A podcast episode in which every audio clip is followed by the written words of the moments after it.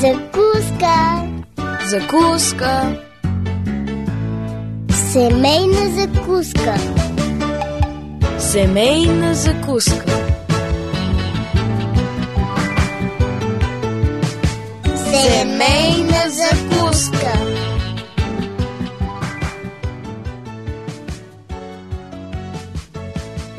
Здравейте, скъпи приятели! Закуската е сервирана. Заповядайте да и се насладим заедно. Аз съм Мира. Семейните теми ни очакват. Аз съм Божидар. Останете с нас през следващите 30 минути.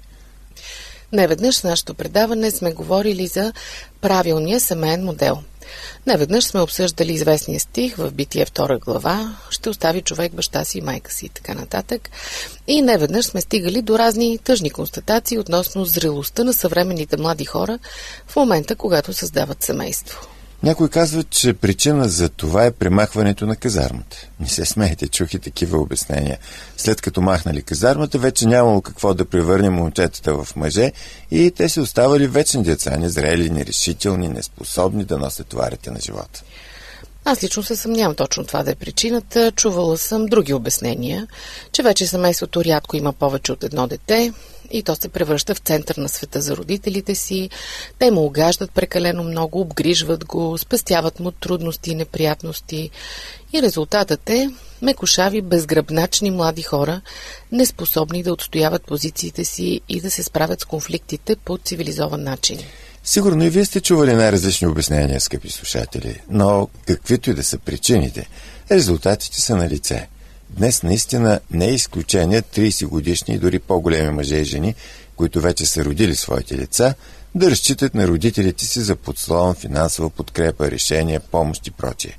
И от друга страна родители, които не могат да се оттърсят от навика да третират големите си синове и дъщери като деца, да опекунстват на тях и да ги закрилят и контролират. Всичко това противоречи на ясния библейски модел. Днес решихме да си го припомним още веднъж, не излишно. А ако и на вас тази тема не ви е безразлична, знаете къде да ни намерите. Пловдив 4000 Антим 1 22 звукозаписно студио или пък на електронната ни поща awr долна черта bg abv.bg. Останете с нас.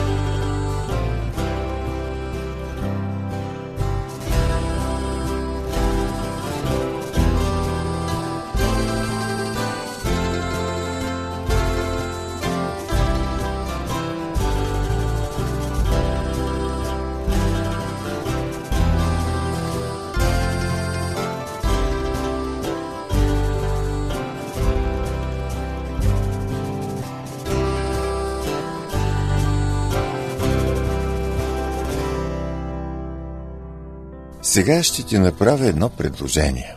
Искам да станеш моя съпруга. Но имам няколко условия. Първо, искам добре да разбереш, че обичам майка си повече от теб. Е, това е съвсем естествено, защото е познавам по-дълго време. Второ, ако настъпи криза и се нуждаем от вземане на някакво важно решение, аз разбира се ще се посъветвам с баща си вместо с теб. Ти все още си толкова млада и неопитна, докато баща ми е по-възрастен и е много мъдър. Той отговаря за бизнеса, в който искам да се докажа. Затова, нали ме разбираш как се чувствам? Трето. Ще запазя стаята си при родителите ми, защото смятам да прикарвам по-голямата част от времето си в дома им. Семейството ми е много сплотено и мисля, че трябва да запазя това единство, независимо от нашия брак. Моите девет брати и сестри означават много за мен и съм убеден, че няма да имаш нищо против, ако прекарвам по-голямата част от времето си с тях – Надявам се, че нямаш нищо против да оставаш сама. Четвърто. да сме наясно и по въпроса за собствеността. Трябва да разбереш, че имам изключителни права. Ако приемеш предложението ми за женитба, ще подпишеш законни документи, че се отказваш от всякакви претенции към собствеността или парите ми. Трудно ми е да се сбогувам с парите си. Сигурен съм, че умно момиче като теб ще може да се намери работа, с която да се издържа. О, да, още нещо. Не понасям болести, сълзи и мък. Затова не очаквай след като се оженим да проявявам някаква симпатия или внимание към теб. Нуждая се оценя си и не искам да ме занимаваш с проблемите си. Носи кръста си горе главата. Но аз искам да си моя съпруга и като такава поемаш пълната отговорност за нашите лица, храната и всички домакински задължения, за да съм свободен да посветя цялото си внимание на майка си, баща си, братите и сестрите си, притежанията и бизнеса си. Ти си хубаво момиче съм сигурен, че ще се споразумеем. Ще ми кажеш ли да? Ако се съгласиш да се оженим, ще попитам майка си дали мога да се оженя за теб. Ако има сватба, твоето семейство ще поеме всички разходи по нея. Скъпи приятели, сигурно разбирате, че това е сатира, преувеличение за участието на роднините в семейството и потенциалната им възможност да причинят срив в брачното общуване. Но в един не чак толкова ясен смисъл, тя се оказва вярна в много случаи.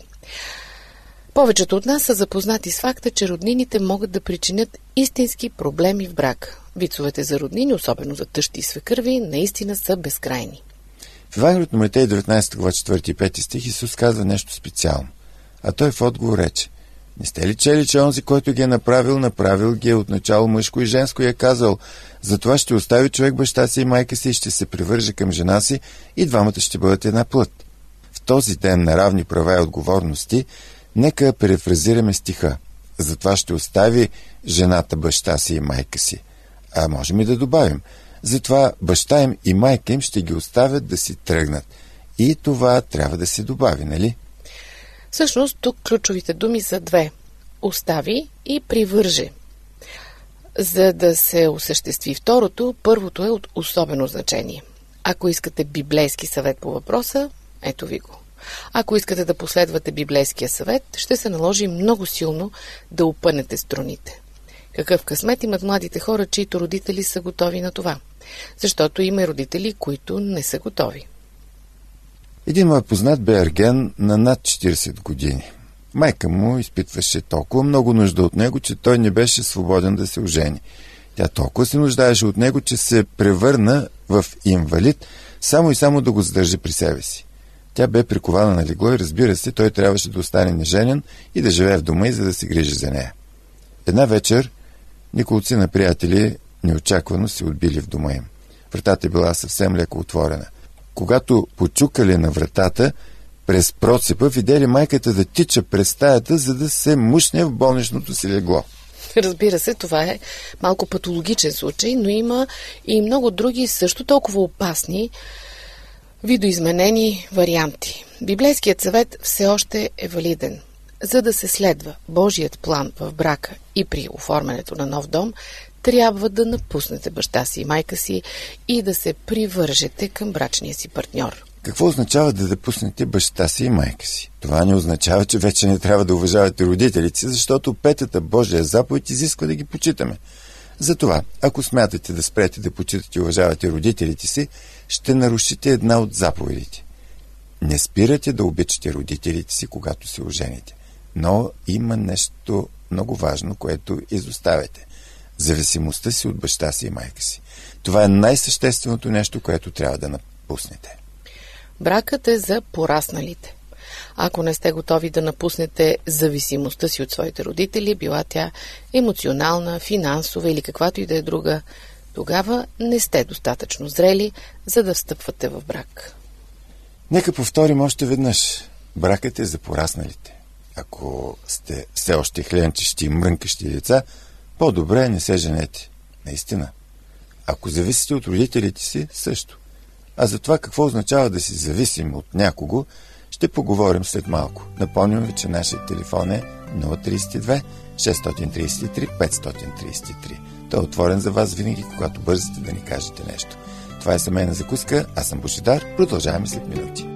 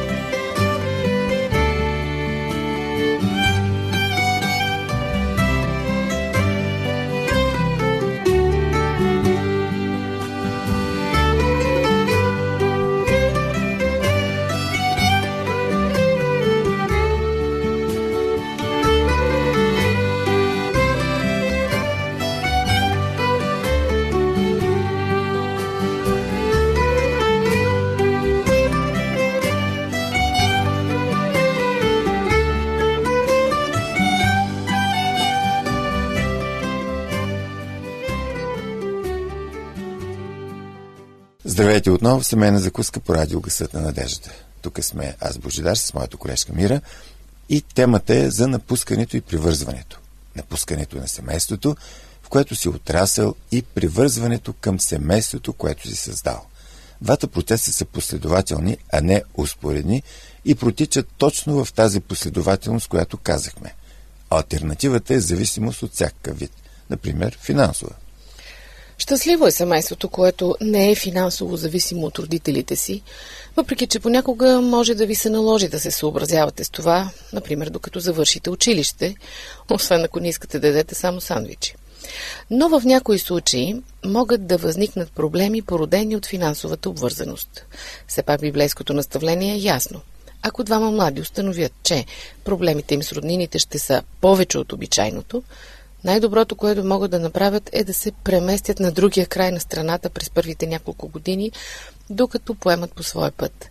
След това близостта на роднините може да се вмести в бъдещия им съвместен живот. Емоционалната зависимост е дори още по-осъкътяваща от финансовата и тя може да се прояви по най-различни начини.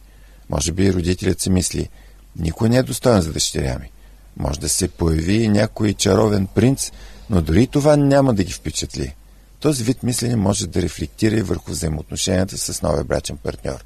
Той не беше достоен за нея, все още не е достоен и никога няма да бъде.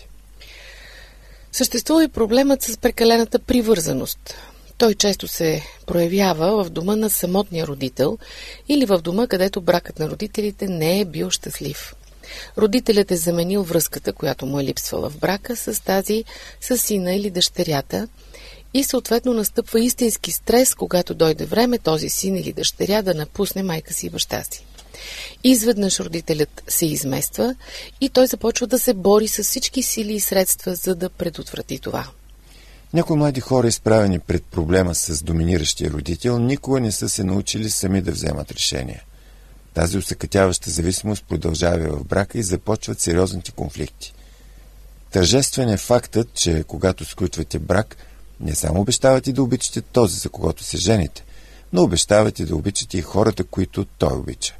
Възможно е да възникнат личностни конфликти, когато доминиращият родител продължи да се опитва да налага мнението си дори по време на брака на своето дете. Наистина всеки има своя индивидуалност и различен път и е неизбежно да сме по-близки с едни хора, с други не толкова. Когато си помислите за трудностите, които двама души могат да преживеят в старанието си да свържат своите индивидуалности и да хармонизират различията си, Нищо чудно, че проблемът се осложнява, ако добавите и различните темпераменти на една-две дозини роднини. И отново трябва да подчертаем, че в началните години на брака географското разстояние понякога е най-доброто решение. То ще даде на младото семейство време и уединение, за да устрои живота си без чужда намеса. Но каквато и стъпка да е необходимо да се предприема, важен е основният библейски принцип – да напуснем баща си и майка си. Като че ли в брака има два върхови момента, когато проблемите с роднините са най-критични. Първият, вече го отбелязахме, е в ранните години на настройване. Вторият етап на настройване идва по-късно в живота, когато родителите вече са възрастни и зависими от нас. С увеличаване на възрастта трябва да се отнасяме с все по-голямо разбиране към хората. Всеки има своя специфична черта. Нашите приятели и семействата ни знаят кои са те. Ако сте особено подреден – Приятелите го знаят. Ако сте склони към хипохондрия, семейството ви го е забелязало. Ако умът ви обича да блуждае, муден сте, голями над сте или сте приказлив или щедър, това не е останало в тайна. Колкото по-възрастни ставате, толкова по-ясно ще бъдат изразени във вас тези черти. Нещо ново и интересно у някой 40 годишен може да е точно това, което ще го убие на 90, защото сме склонни да ставаме все повече такива, каквито сме, отколкото каквито сме били. Когато наближат късните години на взаимоотношенията ни с нашите родители и роднини, е много важно да помним по-добрите дни. Споменът за това, което е ставало преди, може много да ни помогне да се справим с днешните разочарования – ще дойде време, когато ще желаем и към нас да се проявява подобна любезност. Много полезно е да се стараем да гледаме на връзката с роднините ни като на приятелство, независимо дали това става по-късно в живота, когато родителите ни са устарели и ролите са се обърнали, или в началото на брака, когато децата основават своя дом. Когато имате приятели, може да се обърнете към тях за съвет и те могат да ви предложат ценни решения. Но никой няма право да настоява да приемете съвета му. Родители, ако можете да се въздържате, не давайте съвети, докато не ви ги поискат. Обаче пък вие, деца, не забравяйте да искате съвети. Може и да се нуждаете от тях. Всеки глупак може да се получи от грешките си, но само мъдрият човек може да се учи от преживяванията на другите. Не е лесно. Знаем това. Включително от личен опит. Веднъж като деца и втори път като родители. Но, както вече казахме, альтернативата е много по-неприятна. Интересното е, че тази чисто практическа житейска ситуация има едно много интересно, нестандартно духовно приложение. Не случайно Библията често сравнява отношенията ни с Бог с отношенията баща-деца или съпруг-съпруга. И ако си припомним известното изказване на Исус, не много ласкателно за нас наистина, вие сте от баща дявола, стигаме до любопитни изводи. Затова останете с нас до края, за да ги чуете. Естествено, можете да слушате всяка наша програма, колкото и когато си поискате, стига да имате интернет. Там посетете нашия сайт awr.org или страницата ни във Facebook. Адвентно радио България, списал на Кирилица. Това е за мен закуска, аз съм Божидар. Връщаме се след малко.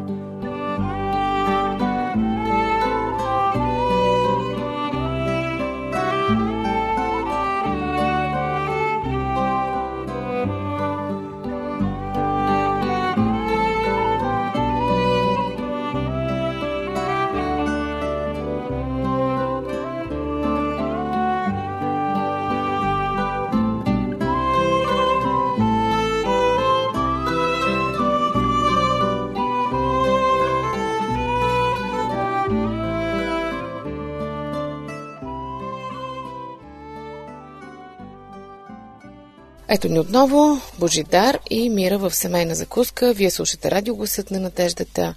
Преди малко казахме, че сложните отношения родители, пораснали деца, са прекрасна иллюстрация за това, което се случва между нас и Бог. Нека се пренастроим и обърнем внимание на факторите, които ни предлагат духовни прозрения във връзката ни с брака ни с Христос.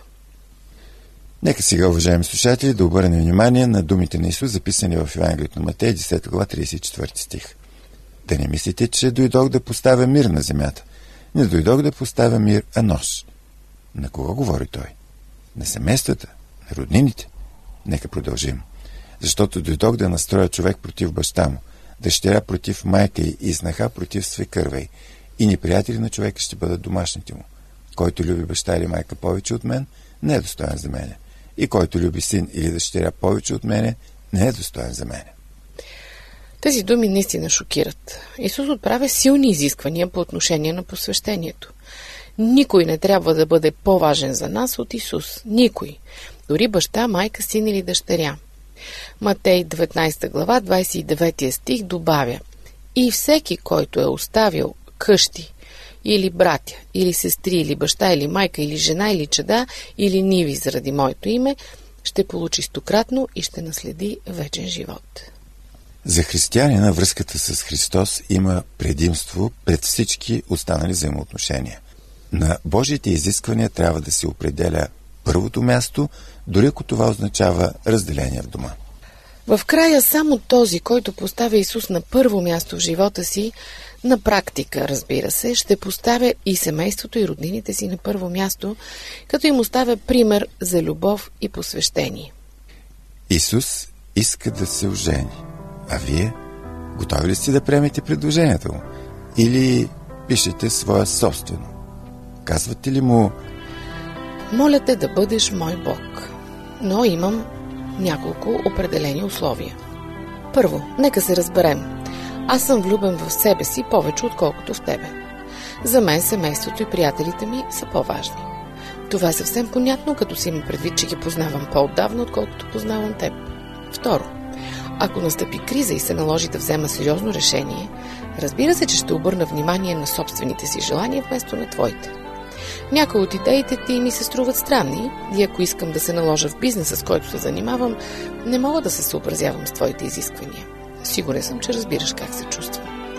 Трето, запазвам правото си на собствено време. Аз съм много зает човек и от мен не може да се очаква ден след ден да общувам с тебе. Колкото и време да ми остане от бизнеса, трябва да го прекарам предимно с приятелите и семейството си. Четвърто, да се разберем и за собствеността. Трябва да осъзнаеш, че имам някои изключителни права. Много ми е трудно да се сбогувам с парите си. Ти притежаваш добитъка по хилядите хълмове, както и огромни залежи от полезни изкопаеми. Затова не виждам причина да претендираш за моите пари и притежания. А да, и още нещо. Не мога да понасям болести, сълзи или мък. Затова, моля те, не очаквай да ставам съучастник в страданията ти. Нямам никакво желание да служа на другите. Носи си кръста и не ме занимавай с това. Все пак обаче искам да бъдеш мой Бог и като такъв поемаш пълната отговорност да ми осигуриш спасение, да ме обсипеш благословения, да отговаряш на молитвите ми. Това ще ме направи свободен да посветя цялото си внимание на себе си, на семейството си, на приятелите си, на притежанията и на бизнеса си. При гореспоменатите условия смятам, че ще е добре да си мой Бог. Сигурен съм, че ще прекараме добре времето си. Може би в събота, ако разбира се не съм прекалено уморен. Ще кажеш ли да? Ако си съгласен, моля те, веднага започва строежа на небесния ми дом. Започни подготовката и за сватбената си вечеря. Смятам да съм там, ако не съм прекалено заед. Сванахте ли идеята, скъпи приятели? Както абсурдно ни се стори предложението за брак, с което започнахме днес, така абсурдни са и нашите претенции към Бог. Но, за съжаление, понякога постъпваме точно така. Отказваме да му се покоряваме, да го следваме, да се съобразяваме с неговата воля, но в същото време шумно и нервно настояваме той да изпълнява към нас всичките си обещания, да ни дава успехи, да ни пази от неприятности, загуби и болести, да разчиства всички препятствия по пътя ни. С други думи, днес нека се замислим колко зрели сме и като хора, и като християни. И ако случайно резултатите не са много добри за нас, нека вземем съответните решения. Но в никакъв случай да не оставаме същите. Дочуване до следващия път.